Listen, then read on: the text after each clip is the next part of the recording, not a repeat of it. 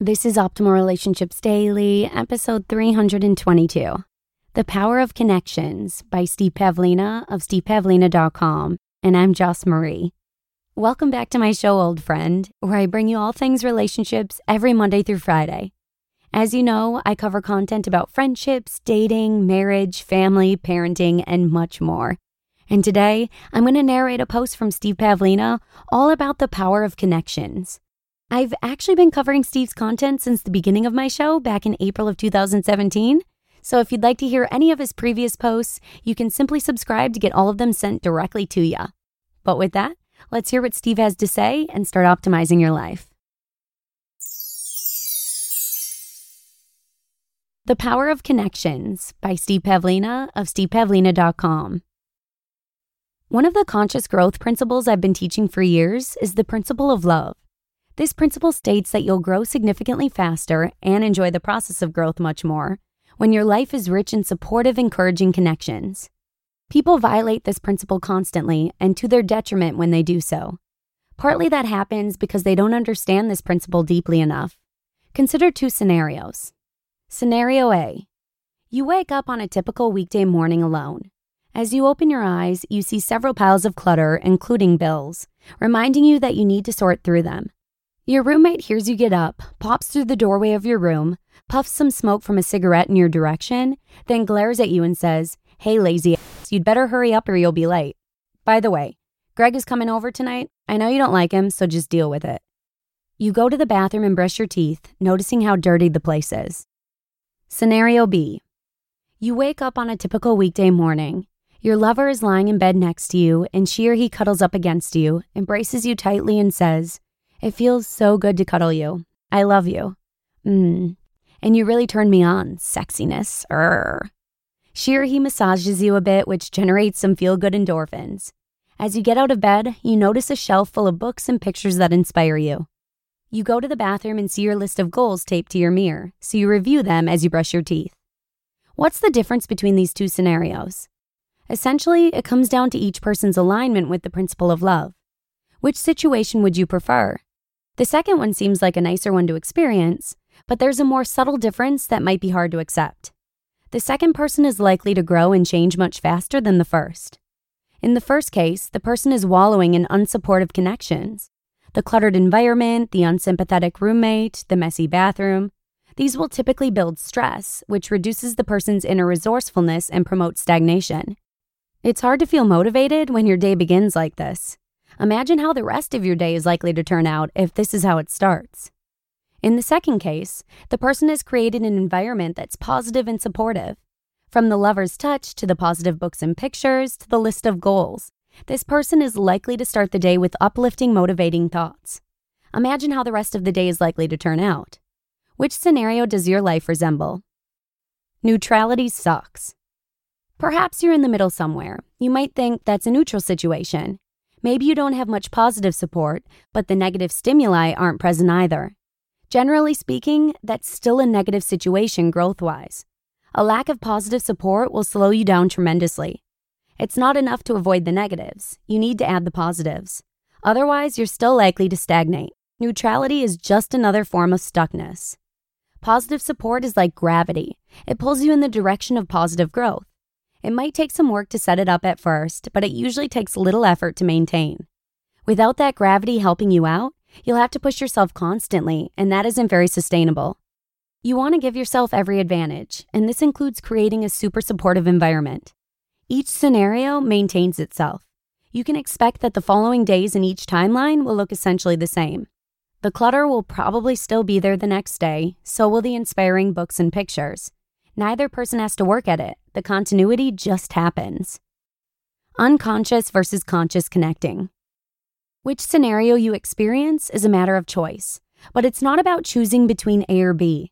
It's about exercising your power to choose versus not exercising it. It's about being conscious versus unconscious. No one really chooses the first scenario or even a neutral scenario.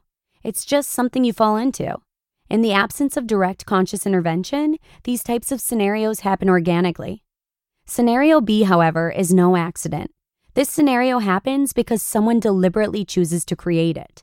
Even the presence of a supportive lover isn't an accident, It's a choice. Sure, there may be a lot of action steps and some courage required to make it happen, but in the grand scheme of things, it's a very achievable part of the picture if you make it a priority. Alignment with the principle of love is one of the key differences between unconscious and conscious growth.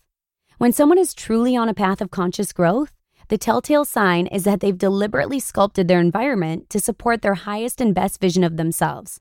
Whatever doesn't fit that vision gets cut. If you took a highly conscious person and put them into scenario A, what would they do? Get a new roommate or move to a new place, clean up the clutter and dirtiness, make new friends who are supportive and invite them over, write out some goals and post them, decorate the place with some inspiring pictures. A truly conscious person could make these changes within a few days max. The conscious person would be unwilling to tolerate an environment that doesn't support his or her vision. Their standards would be higher than that. Create an environment that supports you. If you think you're strong enough to be immune to the effects of your environment, then let's put you in prison for a year and see how well you thrive there. If you look at the most conscious people on earth, you'll see just how refined their environments are, both physically and socially. Having a home base that's super supportive gives them the strength to handle less friendly situations without getting overly discouraged. Such people surround themselves with positive, loving support. Start with the easy stuff. Change some elements of the physical space you live in. This can be really simple, so don't overcomplicate it. Google a picture of a place you'd like to travel to, print it out, and literally tape it to your wall. How long will that take? A few minutes, perhaps? You can fancy it up later. Take the piles of clutter and stick them in a closet or drawer somewhere so they don't serve as a constant stressor each time you see them. Pull out a small bit of the pile each day and sort through it little by little. Or set aside a chunk of time to go through the whole thing as fast as possible. Don't let clutter become a negative visual stimulation that broadcasts you can't have what you want because you're overwhelmed as it is. Make a list of qualities you'd like to have in friends, lovers, coworkers, and so on. Post it where you can see it. Spend 10 minutes a day imagining that you're already there. You can do this while lying in bed as you drift off to sleep. Don't hang out with people who disempower you. Not only will they discourage you, but they'll turn away the very people who'd otherwise support and encourage you.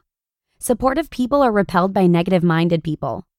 Don't leave your social and environmental support to chance. It's too important. These daily influences matter. Put yourself in the advantage position of scenario B.